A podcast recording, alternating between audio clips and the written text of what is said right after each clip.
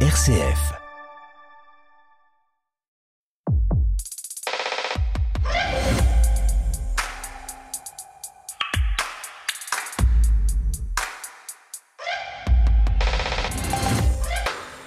Bonjour à tous, heureuse de vous retrouver pour Effervescence, notre magazine de l'étonnement culturel. Et vous savez quoi? Eh bien c'est le dernier épisode de notre émission avant le grand saut dans la Grande Bleue. Deux mois où RCF vous a concocté une programmation spéciale au plus près de vos vacances pour vous accompagner dans la joie et dans la douceur. Donc là, maintenant, c'est la dernière d'effervescence avant l'été. On prépare donc nos valises et on en profite pour partager avec vous des pépites qui devraient vous en mettre plein les mirettes. Des coups de cœur pour accompagner votre été, tout sous le signe bien sûr de la culture, avec en particulier un zoom sur des festivals chers au cœur de nos chroniqueurs, des festivals qui, vous le verrez, ne sont pas tous musicaux. Avec moi ce matin, il a déjà sa serviette autour du cou. C'est David Groison. Bonjour David. Bonjour. Vous êtes l'ancien directeur de Phosphore et éditeur BD chez Bayard Graphique. On en reparlera. Euh, David, vous avez repéré pour nous une biographie de Milan Kundera et un jeune artiste cosmopolite, c'est Tamino. Et puis il n'a pas son pareil pour passer les barrages aux portes des musées et arpenter les salles d'exposition en tongs et en short de bain. Bonjour Stéphane Covio. Bonjour, bonjour. Vous êtes le fondateur de l'association Venez et Qui nous emmène pour des visites guidées dans les plus grands musées de français d'Europe. Euh, avec vous, nous irons au Louvre ou le musée Capodimonte de Naples, a pris ses quartiers d'été. Et puis vous nous ferez découvrir un musée dont j'ignorais tout, l'atelier de l'artiste Chana Orloff. Et puis on regardera du côté de l'Alsace avec Laetitia Forgeau d'Arc. Bonjour Laetitia. Bonjour Stéphanie, bonjour à tous. Bon, vous les claquettes chaussettes, hein, c'est toute l'année, on le sait, vous n'avez pas besoin de vous cacher. Vous nous ferez découvrir le retable d'Issenheim, c'est à Colmar. Et puis vous avez lu L'été de mes 17 ans, une BD éditée chez Bayard Graphique, comme cela, la boucle est bouclée. Voilà, trois chroniqueurs fin prêts pour la dernière. Effervescence, une émission présentée par Stéphanie Gallet. J'habite en Seine-Saint-Denis, à côté du tramway, et comme dans de nombreuses villes de France, le tramway est un espace de revégétalisation, c'est comme ça qu'on dit, c'est-à-dire qu'il y a de l'herbe entre les rails et à côté des rails, et pour être précise, il y a même une bande d'un mètre d'herbe entre le bord du tramway et le trottoir qui le longe. Et l'autre soir, alors que je rentrais chez moi, je découvre que sur cette bande d'herbe, trois gaillards plutôt baraqués ont installé une table pliante et jouent aux cartes. Image insolite et plutôt bucolique de ce cher 9-3, généralement abonné aux images moins glamour et moins apaisées. Ils jouent aux cartes, et moi je me dis que dans ce quartier ultra dense, eh bien nous avons bien besoin d'herbe, et qu'il n'y a pas que les vaches qui ont besoin qu'on les sorte de leur étable géante. Pour nous aussi, pauvres urbains, la chlorophylle est un véritable besoin. Je n'irai pas jusqu'à dire que l'herbe adoucit les mœurs, mais j'en suis pas loin. Alors que ce maigre espace de tiers paysage, oui, je sais, je fais ma savante, hein, le tiers paysage, c'est ainsi que le paysagiste Gilles Clément qualifie tous ces interstices à la lisière de nos villes, où s'épanouit une nature presque sauvage. Alors que ce maigre espace, cette pauvre bande herbeuse, soit reconverti en lieu de sociabilité, je me réjouis. Je les regarde et je réalise qu'entre les rails, il y a des pois de senteurs qui s'épanouissent. Oui, oui, des taches roses qui ne sont pas des détritus, hein, mais bien des fleurs. Ont-elles été plantées par la RATP sont-elles arrivées toutes seules Ou bien sont-elles le fruit d'éco-terroristes qui, armés de bombes de graines, tentent de refleurir nos villes? Je n'en sais rien. En tout cas, merci à ces jeunes gens, grâce à qui j'ai regardé le tramway d'un autre œil.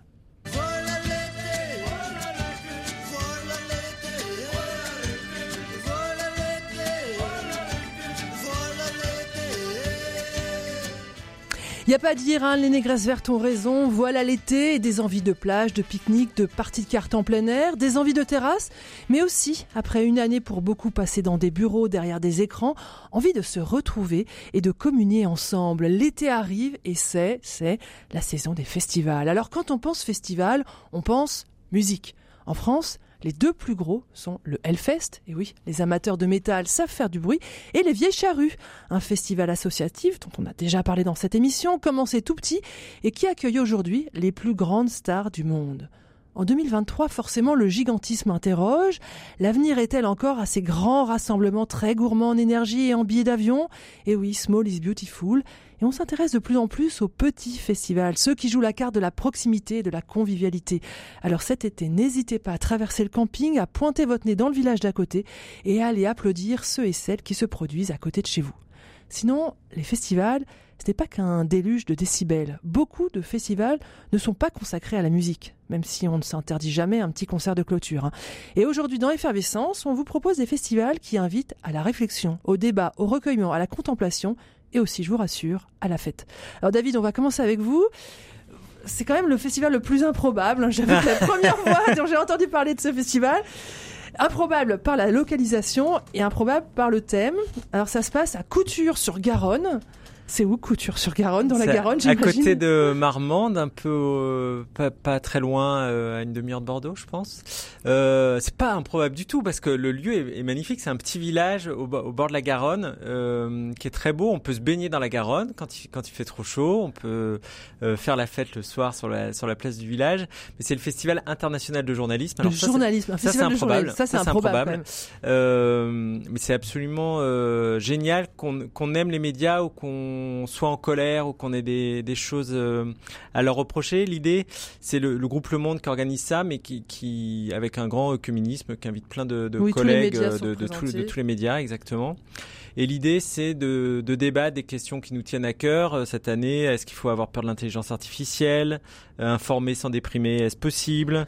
Euh, La démocratie peut-elle disparaître? Est-ce qu'en Iran, il y a un vent de liberté? Et l'idée, c'est qu'il y a effectivement plein de tables rondes, de rencontres où on peut débattre, mais il y a aussi plein de moments euh, vraiment magiques. D'abord, il n'y a, pas de coin euh, VIP, il n'y a pas de, de, de, carré pour les invités, c'est des grandes tablées. Et du coup, on, on, va on va acheter à manger. Euh, et on s'assoit et, et, on, s'assoit et donc de... on peut être euh, effectivement assis à côté de Laurent Delahousse, à Léa côté Salamé, de Léa Salamé cette année. Ouais, ouais, tout à fait. Donc ça, ça permet effectivement qu'il y ait des vraies rencontres.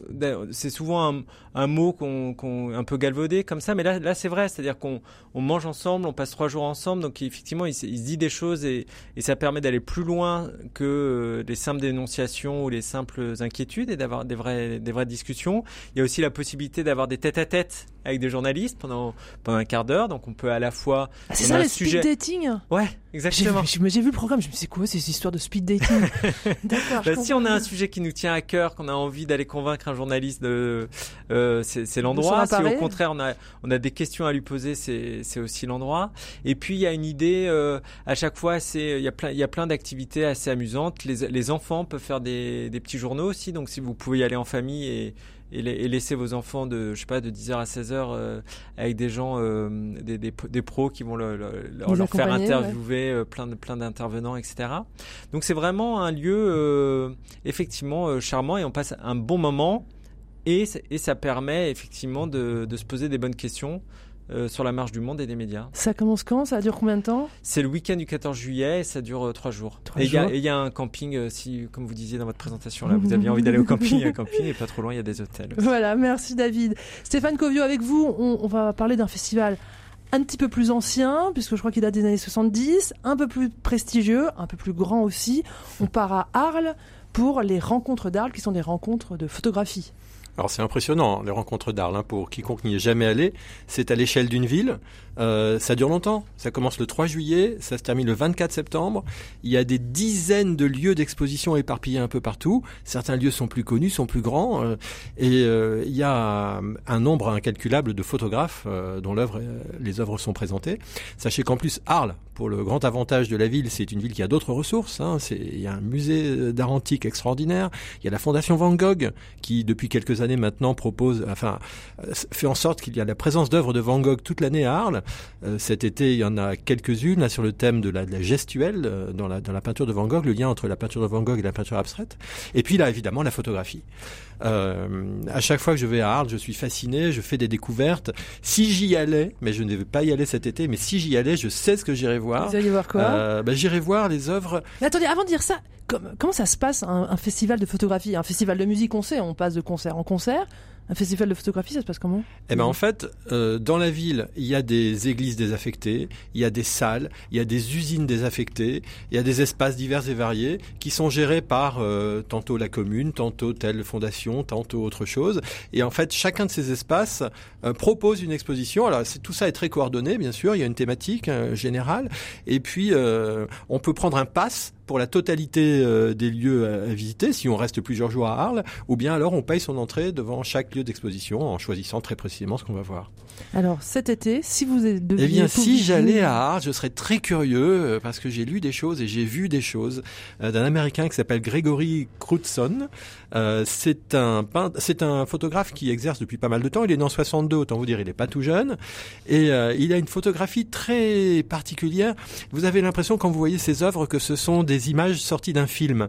Et alors, il a pris d'habitude pour une grande partie des séries qu'il a faites, parce qu'il travaille par série. Alors, il l'a pas fait tout le temps, mais la grande habitude, c'est euh, vraiment de, de, de monter l'image, d'embaucher des acteurs, de créer un décor, et on a l'impression d'être dans un film de David Lynch, ou euh, avec des ambiances mystérieuses. En fait, David Lynch est une rencontre essentielle pour lui hein, dans sa dans la genèse de, de, de sa vocation de, photographe.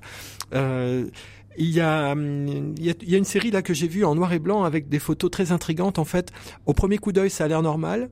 On voit là, de celle que j'ai en tête, on voit une rue euh, bordée d'arbres. On est en, bordure d'une forêt, il y a quelques pavillons.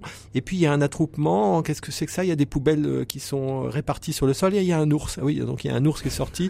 Et puis eh les gens le regardent à distance. Puis il y a un policier qui est là. Il est au bord des papiers. Et puis ah tiens c'est marrant il y a des papiers qui sont disposés mais vraiment de manière très très géométrique c'est pas possible. Et donc voilà on, repère l'élément étonnant et puis ça y est on entre dans une autre dimension. On perçoit l'étrangeté de la chose et, ça devient euh, redonnez le nom du photographe. Alors il s'appelle Grégory Crutzen C-R-E-W-D S-O-N. Et donc on pourra découvrir son travail à Arles cet été. Vous savez le nom de la galerie qui l'accueille? Euh, C'est dans les, les, les, ateliers de la SNCF, ce qu'on appelle la, la, mécanique générale. Euh, ça fait partie de l'ensemble Luma. Euh, David Groison, je crois que vous êtes un habitué de ces rencontres photographiques d'Arles. Ouais, ça fait 20 ans, euh, j'y vais tous les étés euh, avec grand plaisir et à chaque fois on découvre des nouveaux lieux parce qu'il y a les, les, classiques comme ça, comme les, les entrepôts SNCF, euh, euh, le Monoprix aussi, il y a une expo à chaque fois dans le Monoprix, mais mais à chaque fois aussi ça permet de rentrer dans plein dans plein de lieux très différents d'Arles et puis Arles c'est quand même une ville superbe où il fait bon vivre. Euh, donc, donc on passe un, week-end sublime. Alors moi j'ai un peu regardé la, programmation à Arles. Euh, j'ai vu qu'il y avait une exposition de de Polaroid du réalisateur, réalisateur Wim Wenders qui, qui faisait des, des, photos de plateau et de ses acteurs, etc. Donc on pourra découvrir ça. Et puis euh, il y a aussi, euh, je vous le disais tout à l'heure, il y a aussi des artistes qui viennent dans les festivals qui ne sont pas des festivals musicaux. Eh bien euh, là il y a Tony Gatliff qui se produira. Tony Gatliff, vous savez, c'est le musicien de l'Achodrome, de et donc, en fait, il se produit en parallèle, il propose une soirée en parallèle à une exposition euh, réalisée au, Sainte-Marie de la Mer. Donc voilà, c'est une soirée. Euh, euh, voilà, j'aime beaucoup Tony Gatliff. Donc on écoute quelques notes de Tony Gatliff et après, direction Strasbourg, on remonte un petit peu dans le nord.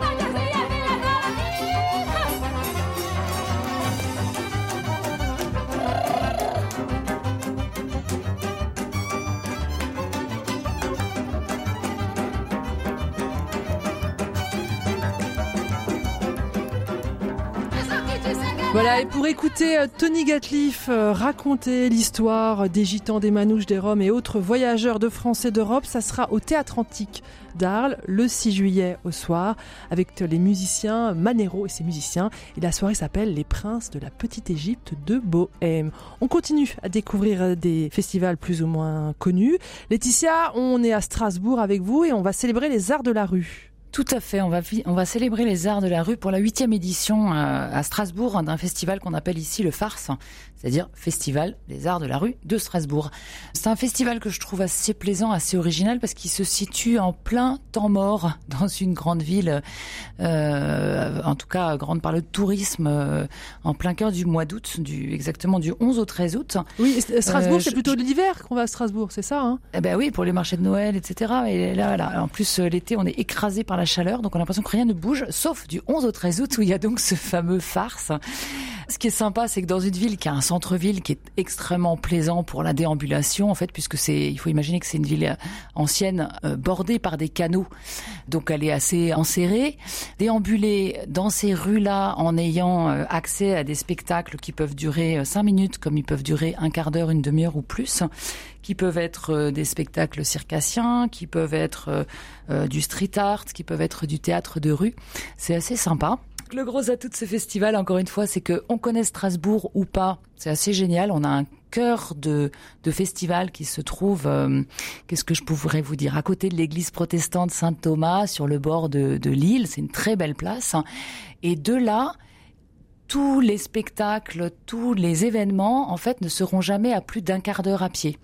Donc c'est vraiment euh, quelque chose qu'on peut faire en famille, qu'on peut faire même s'il fait très chaud, même si on est fatigué. Et il est prévu des spectacles, on appelle ça en matinée, donc à partir de 15 heures, ou en soirée, euh, avec aussi un choix cette année de ne pas euh, avoir des spectacles spécifiquement pour les enfants et puis des spectacles pour les grands, mais de faire en sorte que tous les spectacles soient accessibles à tous, aux familles et qui est simplement l'horaire. Euh, on peut avoir envie, quand on a des plus jeunes, d'y aller plutôt en matinée plutôt que le soir. Mais en termes de thématique et de visibilité, le choix a été fait de rendre ça accessible à tout le monde. Et je trouve que c'est plutôt une belle idée. J'ai le temps de vous donner un ou deux euh, titres de, de spectacles, de propositions de compagnie. Surtout, surtout, oui.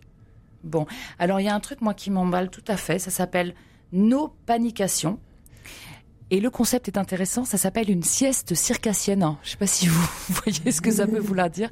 Moi, j'ai eu besoin de quelques explications. Une sieste circassienne, c'est dans un des parcs qui longe euh, l'ultra centre-ville de Strasbourg, qui s'appelle le parc du Iris, euh, dans lequel il y a une super belle prairie. Et en fait, l'idée, c'est de se coucher dans l'herbe et d'avoir au-dessus des spectateurs un spectacle avec euh, des trapèzes, avec de la voltige. Et donc, vous pouvez à la fois faire la sieste et à la fois admirer un spectacle circassien. C'est quand même classe, quoi. Une autre idée Une autre idée, alors ça s'appelle euh, Chantier et c'est de la compagnie Les Urbindigènes.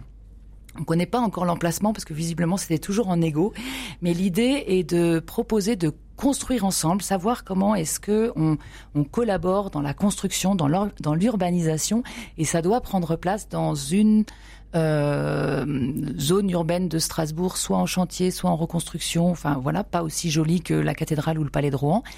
Et les spectateurs seront invités à participer à une reconstruction, à un réaménagement. C'est sans doute un peu flou, mais je pense que ça vaut le détour. Euh, c'est intitulé Théâtre de rue, chantier par la compagnie Les Urbains d'Hygiène. Mm. Donc voilà, vous voyez, c'est relativement varié. Après, on a du beaucoup plus euh, classique. avec de avec euh, voilà du théâtre de rue, du, de la comédie gestuelle avec la compagnie des nageuses sur bitume. Je trouve que c'est assez inspirant aussi toujours, Le théâtre de rue ont toujours des, des compagnies avec des titres. voilà, c'est le farce, ça se passe au cœur du mois d'août à Strasbourg. Et vous voilà, y serez, 13 août. Laetitia, merci. C'est assez sympa, il faut y passer. Allez, maintenant, un festival vraiment, vraiment écolo, David Groison, c'est le festival de Terre Sauvage. Terre Sauvage, comme euh, le magazine, c'est l'équipe du magazine qui, qui l'organise. C'est dans la vallée de la Clarée. Euh, c'est où ça Alors c'est vraiment, c'est vraiment perdu. Euh, ah, vous, c'est le, festival. Aujourd'hui, c'est que des lieux paumés. Tout à fait. Alors c'est euh, dans les Hautes-Alpes. Hautes-Alpes. Dans les Hautes-Alpes. Euh, mais du coup, c'est écolo parce que effectivement, c'est à la fois plein de, de grands noms euh, qui sont des, des, grands photographes animaliers comme Laurent Baheux et Vincent Munier, le grand spécialiste des cachalots François Sarano qui publie chez Actes Sud et qui, qui, a toute une réflexion sur voilà en quoi le, le, le cachalot peut nous inspirer Jean-Marc Rochette, grand auteur de BD avec euh, avec le loup euh, qui, qui, est, une BD magnifique. Euh, donc voilà, donc donc ces noms-là. La dernière reine. La dernière, reine. Ouais. ouais. cette année la dernière reine. Mais du, coup il y a tous ces gens-là, mais mais effectivement c'est en pleine nature, donc c'est à la fois des rencontres, des discussions, mais c'est aussi euh, la possibilité de faire des randos avec eux. Donc il faut amener ses, ses, ses chaussures, ses shorts, et ses on gourdes. On va marcher avec Jean-Marc Rochette. Et on, et on peut aller marcher avec oh Jean-Marc Rochette. Euh, on peut aller euh, au bord au bord de la rivière, etc. On peut aussi le soir aller faire des observations des étoiles aussi avec et apprendre des prémices de photos animalières avec euh, avec Laurent Baheux et, Vincent Munier. On peut apprendre aussi à grimper dans les arbres, à faire de la, sculpture euh, euh, sur bois, etc. Et là aussi, j'imagine, on peut venir en famille. Bien, alors moi j'y vais en famille, tout à fait. on peut on peut y aller en famille. donc, donc il y a vraiment tous ces, tous ces rendez-vous-là qui fait, et c'est un endroit vraiment sublime. Donc une toute petite vallée, c'est euh, c'est un, un, un, endroit extrêmement préservé et c'est vrai que d'un coup pouvoir l'habiter euh, ensemble et réfléchir à notre façon d'habiter la Terre et, et, et, comment on peut. Donc on a tous des éco-cups, euh, des toilettes sèches et c'est ça? Eh ben, c'est comme vous voulez. Euh, c'est possible. Mais là, là encore, on peut, on peut trouver d'autres types de, de logements. Mais c'est voilà, c'est un endroit très joli et c'est, euh, il faut se dépêcher parce que c'est le 7, 8, 9 juillet. Ah oui, j'imagine que c'est euh, déjà complet. Non, non, c'est pas, complet. C'est pas complet. Pas complet. Bah, et puis c'est l'avantage d'une vallée, c'est que c'est jamais complet. Jamais Après, du coup, justement, voilà, les activités, il faut, il faut s'inscrire. Donc, si vous avez envie, il faut s'inscrire dès maintenant aux différentes activités que vous avez envie de faire. C'est Festival Terre Sauvage. C'est très facile à trouver sur le net. J'y suis même arrivé. Merci beaucoup. Euh, je l'avais dit, il y a toujours un petit concert pour terminer. Eh bien, euh, je ne sais pas si vous aurez le droit de l'entendre chanter, mais au Festival de Couture sur Garonne, la marraine de l'édition du Festival de journalisme, eh bien, c'est Camélia Jordana, comédienne, euh, chanteuse, engagée, opposition parfois clivante, mais avec un talent indéniable. C'est un nouveau titre qui vient de sortir, ça annonce sûrement un nouvel album. J'ai trouvé ça très beau, ça s'appelle Too Fast, et oui, il faut ralentir.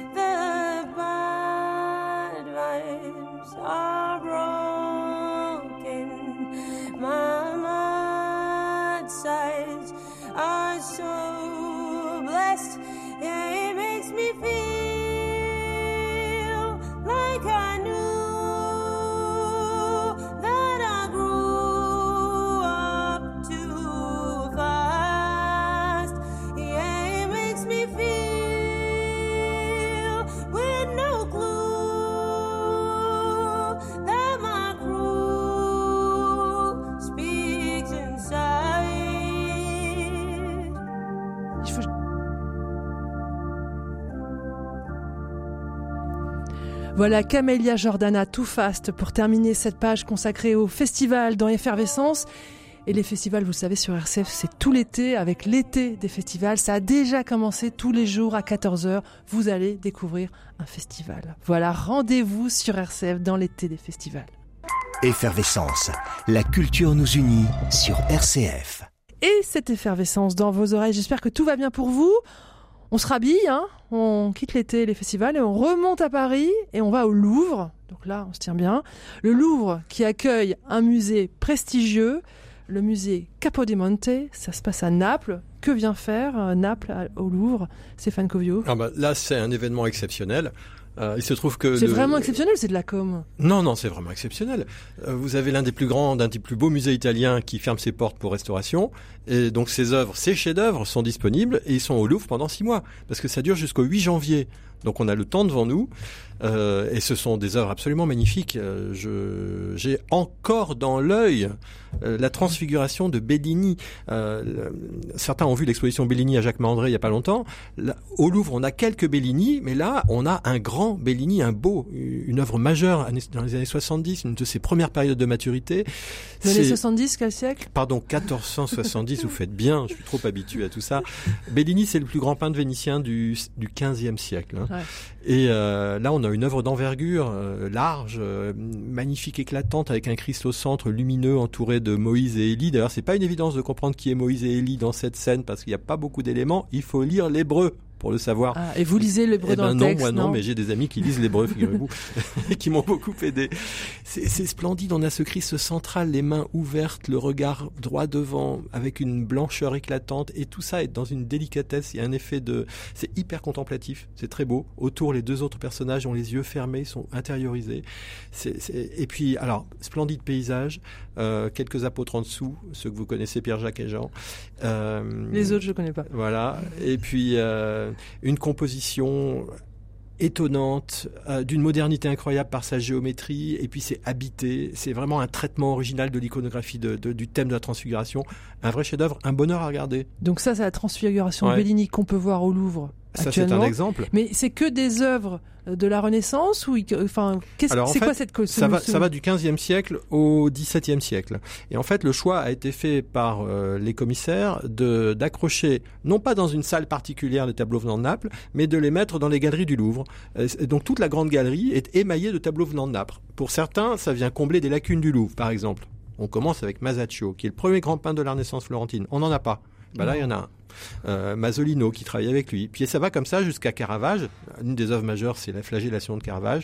Puis ça va après avec des caravagesques euh, que nous avons aussi au Louvre, mais donc il y a un vrai dialogue. Alors ça, c'est une très bonne idée sur le papier. Le défaut, c'est qu'il y a quand même du monde dans la grande galerie, malheureusement. Donc il faut faire, il faut, il faut faire abstraction euh, de, de la foule pour regarder, mais on peut le faire. Mais si on n'est pas Strasbourg au cœur du mois d'août, il y aura peut-être moins de monde? Non, il y a toujours autant de monde au Louvre? Alors ça dépend des moments. Moi, je conseille d'y aller entre midi et deux. Surtout pas y aller pendant l'été, à mon avis, parce qu'il y a le tourisme. Mais on a la chance, nous, d'avoir l'hiver qui va arriver après l'été.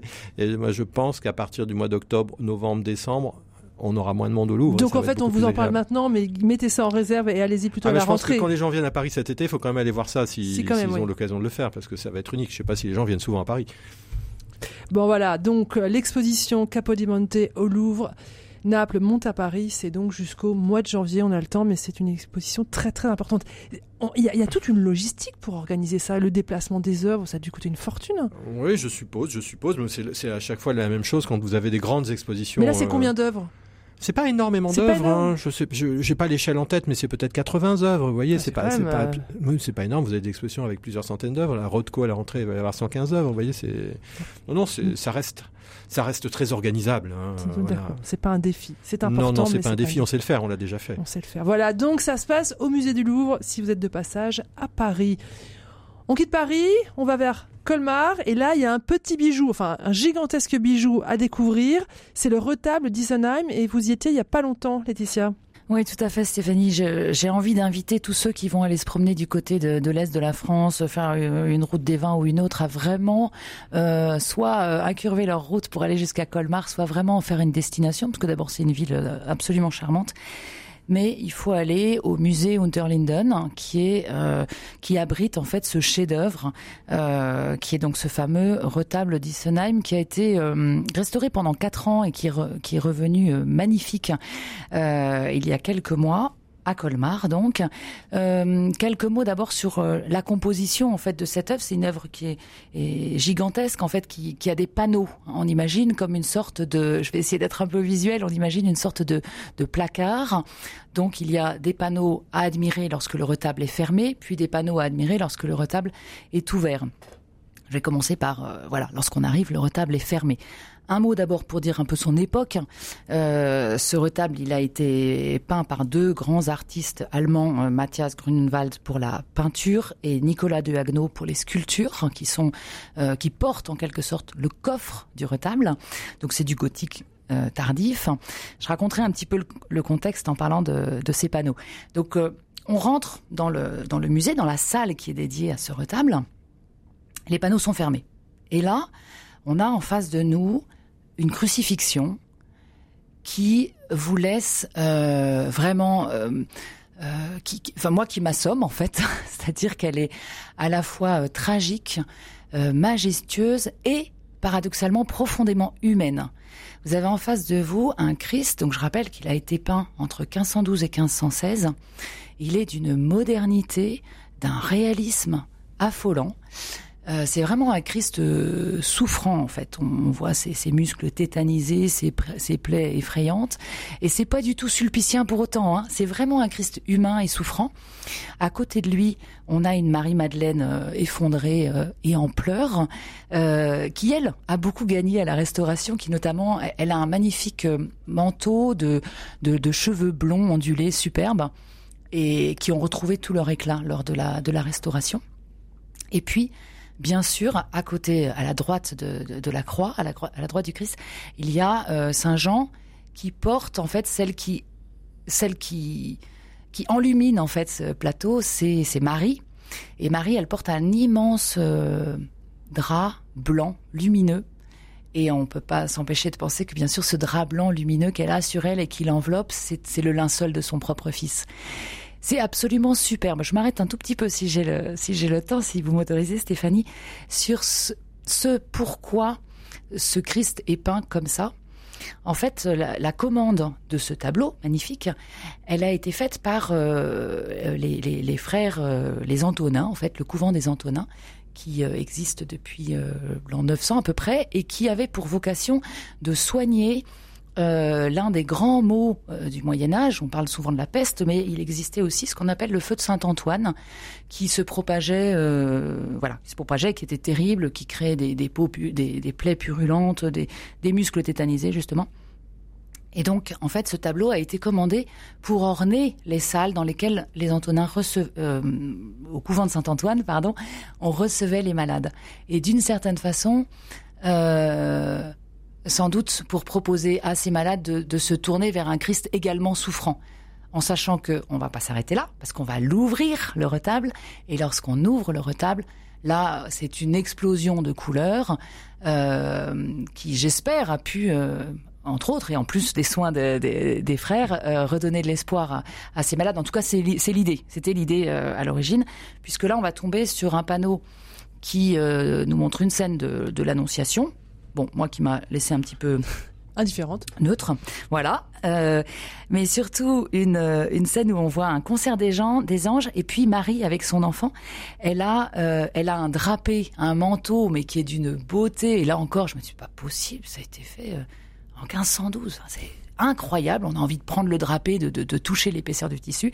Et je finis par ce que moi j'ai trouvé extraordinaire de, modernité, c'est le tableau de la. On ne sait pas si on doit dire résurrection ou ascension, parce qu'en fait, euh, Mathieu Grunenwald a, mêlé les deux. C'est-à-dire qu'on a un tombeau, une sorte de, carré en pierre au sol, et là, on a un Christ, mais qui est propulsé hors du tombeau, qui est lumineux, et entre son tombeau et lui, il y a comme un manteau qui est en train de tomber, un magnifique manteau à la fois rose, bleu, voilà, qui est en train de tomber de lui-même pour retomber dans le tombeau.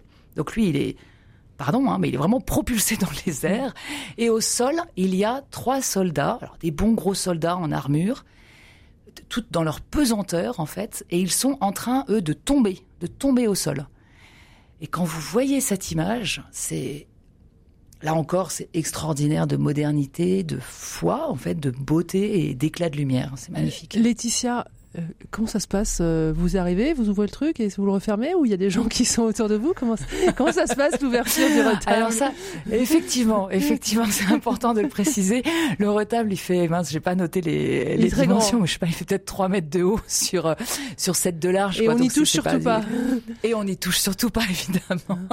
Donc on arrive, euh, euh, on, on, assiste d'abord à la partie fermée, puis on contourne et là, on a une reproduction de la partie ouverte. Et puis il y a aussi des sculptures dont j'ai pas parlé. Elles sont de Nicolas de Haguenau.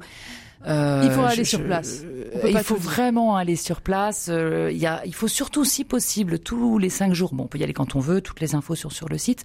Mais il faut surtout, à partir, euh, je crois, du 15 juillet et tous les cinq jours, il y a une visite guidée par la conservatrice qui dure une heure et demie et qui vaut vraiment la peine euh, parce que ça vaut la peine de décoder tout ce qui est dit euh, dans ce dans ce tableau. Donc allez-y, réservez si possible. Pour ceux que ça intéresse aussi, il y a, euh, je crois, le 5 juillet une visite en alsacien et c'est la nouveauté de cette année. Mais ça vaut la peine de, de prendre le temps de la visite. Hein. Il faut vraiment passer l'après-midi là-bas et se laisser enseigner, c'est superbe. Merci Laetitia. Le retable d'Issenheim, c'est à Colmar, au couvent des Antonins. Effervescence quand la culture fait briller les yeux. Merci, merci d'écouter RCF Effervescence. On va parler un peu littérature dans cette émission avec un livre que vous avez lu pour nous, David Groison. Euh, c'est un livre de Florence Noiville. Ça s'appelle Milan Kundera. Écrire, quelle drôle d'idée. C'est une biographie? Alors c'est c'est pas une biographie parce que ça ouvre par ça d'ailleurs. Bah, c'est très bien que vous commencez comme ça parce que par une oh. phrase de Sioran qui dit il est incroyable que la perspective d'avoir un biographe n'ait fait renoncer personne à avoir une vie.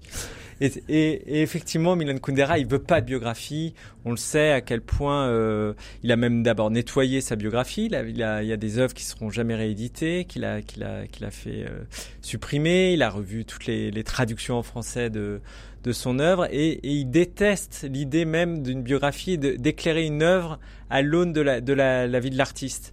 Alors Florence Noiville, qui est une amie de, des Kundera, de, de, Milan et de sa femme Vera, elle s'en sort très bien parce qu'elle elle utilise des fragments de texte, des bouts de, de conversation, des souvenirs, aussi des photos, des dessins. C'est un des dessins d'ailleurs de, Milan Kundera qui fait la, couverture, où c'est un visage un peu à la à Picasso, toute proportion gardée, mais du coup qui, tient un, œil euh, perdu dans, sa main, un peu comme s'il plaçait son œil à distance, qui est au fond la posture de, Milan Kundera dans ses romans, dans son, dans son œuvre.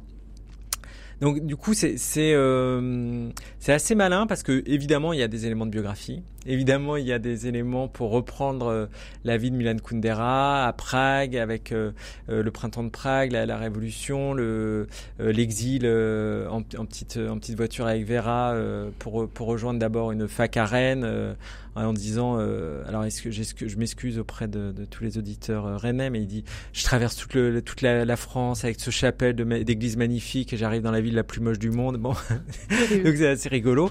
Mais euh, du, du, coup il y a, tout, ce, ce parcours là et quand même commencer à éclairer dans l'œuvre mais surtout il y a plein de, moments de l'œuvre de Kundera des phrases qui nous sont rappelées. Ça donne follement envie de relire Kundera euh, moi, je l'ai, euh, je l'ai aimé énormément. Je l'ai lu. Euh, il y a très longtemps. Euh, j'avais voilà, j'avais 17. Ouais, il y a très longtemps. Vous êtes sympa. Non, mais c'était pour J'avais 17 ans. c'est moi, je l'ai lu il y a très longtemps. Voilà. C'est vrai que c'était il y a longtemps. Et du coup, c'est vrai qu'on a envie de le, on l'a moins lu parce qu'on a mhm. tout lu et qu'il a, ça fait longtemps qu'il a plus écrit. Et moi, ça faisait longtemps même que je, je guettais régulièrement. J'allais, j'allais sur Google, sur Amazon ou, ou la Fnac pour dire est-ce qu'il y a un nouveau Kundera et tout parce qu'il est toujours vivant. Et non, mais en fait, il, a 94 ans. En fait, il est, il est, il a, elle, elle dit pas le nom, mais il a une maladie qui fait qu'il a, il a à la fois perdu euh, la parole, la mémoire. Donc, donc il y aura pas de nouveau euh, Kundera. Euh, mais du coup, il y, a, il y a ça aussi, cette idée que euh, il, a, il, a, il a perdu la parole qui hante tout le, tout le livre. Et, et, aussi cette idée que voilà, il a déchiré toutes les lettres, tous les éléments pour que quiconque ne puisse pas reconstituer sa biographie. Il a même. Et pourquoi il voulait pas? Parce, parce qu'il trouve que, et, et, ça se défend, que d'un coup ces éléments biographiques réduisent l'œuvre. Si on dit, ah bah tiens, euh, cette anecdote dans euh, euh, l'insoutenable légèreté de l'être, ça fait écho à euh, une blague qu'il a fait lui dans, dans, sa propre vie ou à une mm. aventure amoureuse qu'il a vécue dans sa propre vie, ça, ça, réduit. Donc, donc voilà, il a pas, il a pas envie de ça, il a envie que seule l'œuvre reste.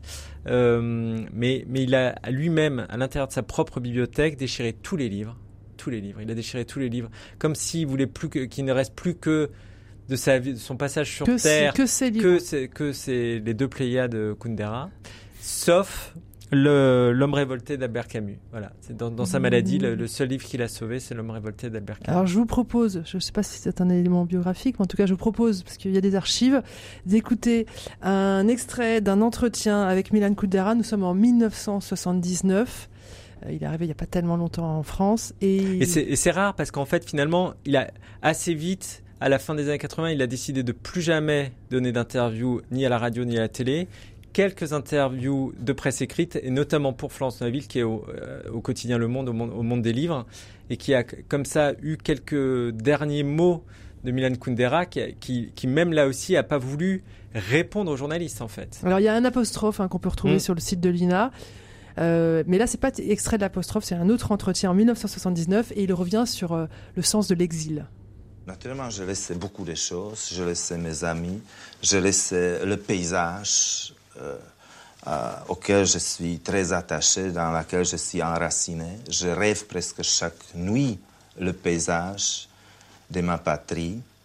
Mais je crois que, que cette émigration euh, ne signifie pas pour moi l'oubli, au contraire. L'oubli, c'est une, c'est une grande énergie, disons négative, qui est, qui, qui capable d'absorber et dévorer tout. Et aujourd'hui, il y a des pouvoirs qui savent utiliser cette énergie négative et qui, qui organisent l'oubli.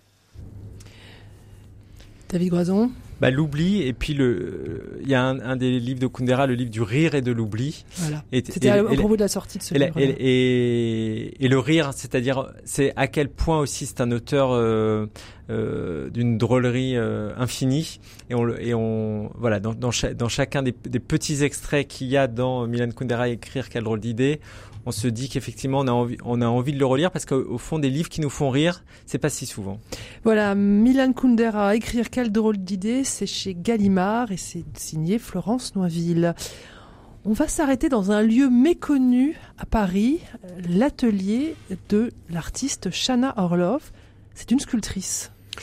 C'est une sculptrice ukrainienne juive qui a quitté euh, l'Ukraine avec sa famille. Elle était enfant au moment des pogroms au tout début du XXe siècle. Ils sont partis en Terre Sainte, en Palestine, et puis elle, elle, était bonne en couture. On l'a mise dans une école de couture. Le prof a considéré qu'elle était vraiment très bonne. Il faut l'envoyer en France. Elle est venue en France, et là, elle a été remarquée par un grand couturier français, je me souviens plus son nom exactement. Et puis elle est allée à l'école des arts décoratifs, elle a découvert le modelage, et de fil en aiguille, elle est devenue sculptrice. Et c'est une des grandes sculptrices françaises euh, de la première moitié du XXe siècle, de la deuxième moitié, mais elle a été moins présente en France euh, jusqu'à sa mort en 68. Euh, mais vraiment la grande époque Chan Orloff, c'est euh, les années 20, les années 10, les années 20, les années 30. Elle a été une portraitiste très connue. C'est vraiment l'art du portrait qui l'a fait connaître. Et justement, dans cette période de succès, elle s'est fait construire Villa Sera, dans le 14e arrondissement, une petite rue qui venait d'être lotie. Euh, elle a été lotie, euh, je crois, par le frère de Jean Lursa, vous savez, les, tapisseries de Jean Lursa, qui était architecte. Et donc, pas mal d'artistes sont venus s'y installer. Ils ont fait construire une maison et un atelier. Et là, eh ben, la maison, l'atelier, euh, sont occupés aujourd'hui par les enfants, les petits enfants en fait de Chanorlov, et ils ouvrent le lieu pour la visite. Et c'est passionnant parce qu'il y a beaucoup d'œuvres. Et en plus, l'architecte, c'est Auguste Perret. Voilà, et Auguste Perret, on en a parlé de la semaine dernière, où il y a 15 jours dans l'effervescence, puisque c'est lui qui est l'architecte de l'église du Rincy qui fête son centenaire. Absolument, oui, beaucoup de très belles choses par Perret. Et euh, donc on voit à la fois une très belle architecture, enfin très intéressante, et puis les œuvres d'une artiste, là où elle les a réalisées, et puis dans un contexte assez intime. Euh, c'est ouvert au public le week-end, je crois. Sur réservation. Sur réservation. Euh, c'est bon d'avoir une, une visite guidée parce que euh, a quand même euh, la biographie de Chan Orloff, on a des œuvres d'époques différentes, de matériaux différents. Euh, moi, j'aime beaucoup ce qu'elle a fait sur, sur, sur, avec du bois, euh, mais il y a de la sculpture de pierre, il y a des bronzes. Hein. Ce qu'elle préférait, c'était aller jusqu'au bronze, en fait. Euh, il y a des il y a des armoires, il y a des, des étagères de portraits. C'est très impressionnant, puisque toute sa vie, elle a fait des portraits. Et on a des portraits des débuts, des portraits de la fin. On, on peut reconnaître les styles d'avant-guerre, après-guerre, etc.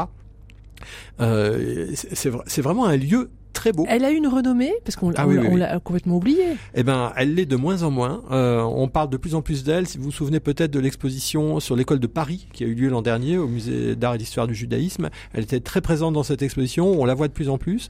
Elle a eu un succès. Elle a été reconnue de son vivant. Elle, elle était déjà achetée par, dans, dans des collections euh, importantes nationales avant la guerre.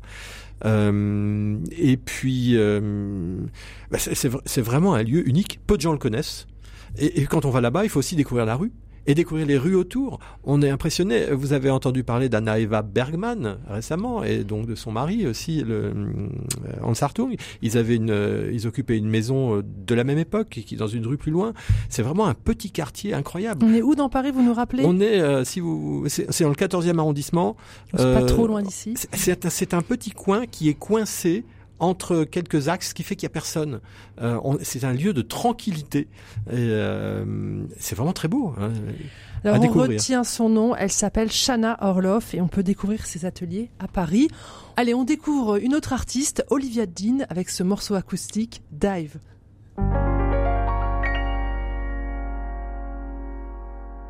It isn't working. I'm a tidal wave of question marks, and you're just surfing. Leaning into me like it's an art. It's so crazy lately. You just understand my feelings, make me see I'm capable and fine and feeling beautified tonight. I'm ready to dive. Maybe it's the loving in your eyes. I'm here, see through. And maybe it's the magic in the wine. I'm feeling loose. And maybe it's the fact that every time I fall, I lose it all. But you got me from my head to my feet. And I'm ready to die. Cause the water's warm, ain't nothing wrong, it's alright. Yeah. I'm coming out and diving in tonight. I feel like it's crazy lately. You just understand my feelings, make me see I'm capable and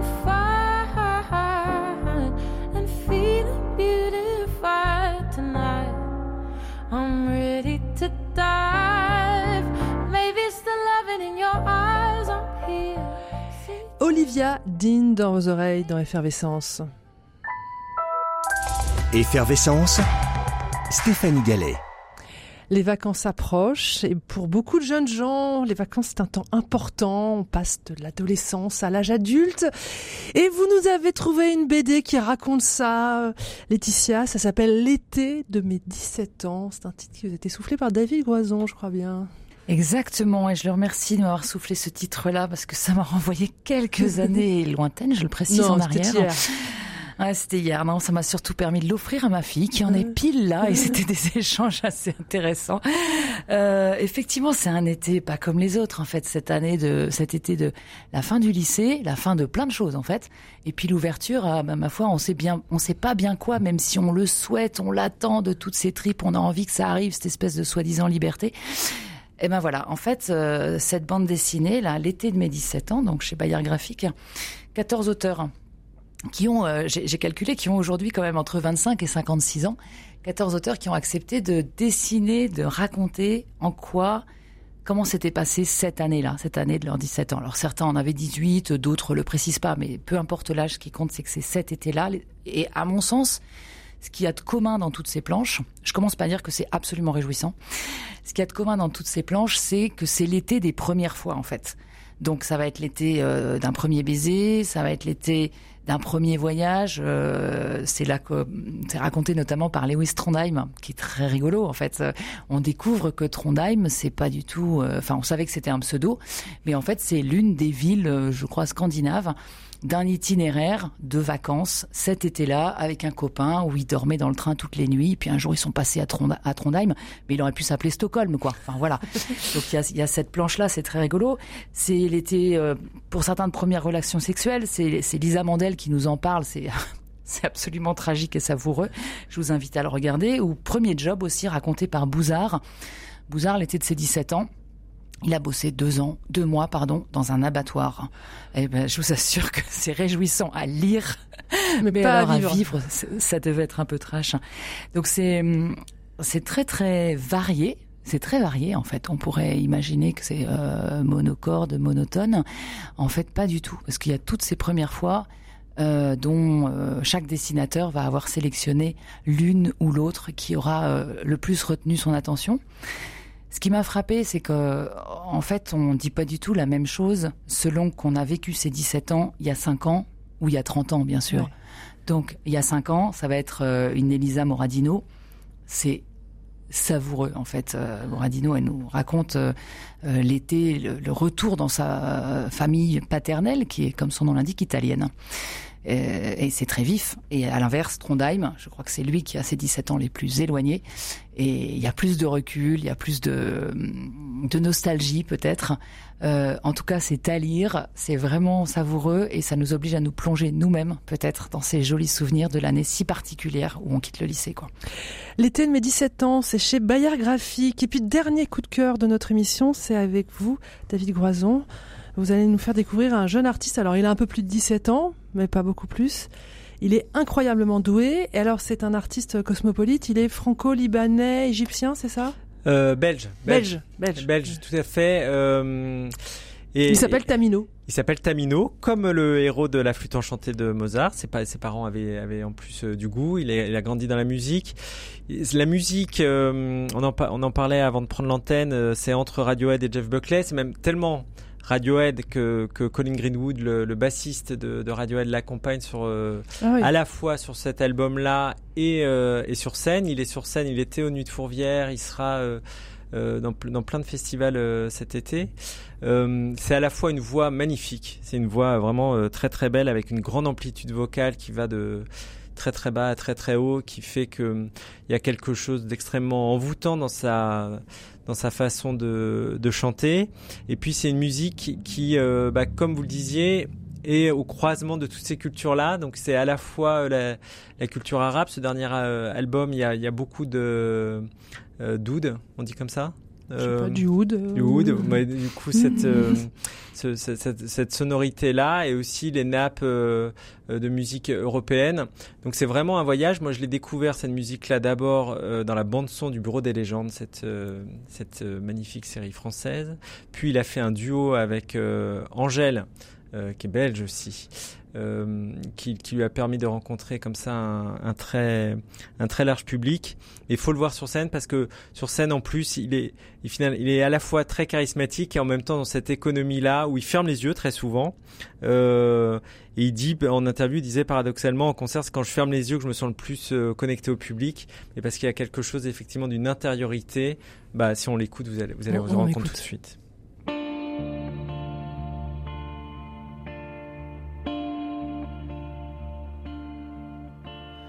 Something hides in every night, brings desire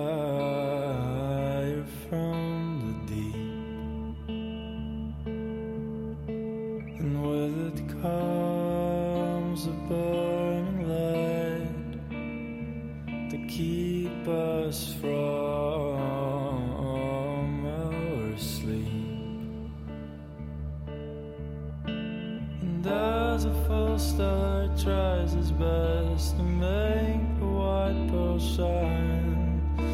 Glances of a new day have arrived, and though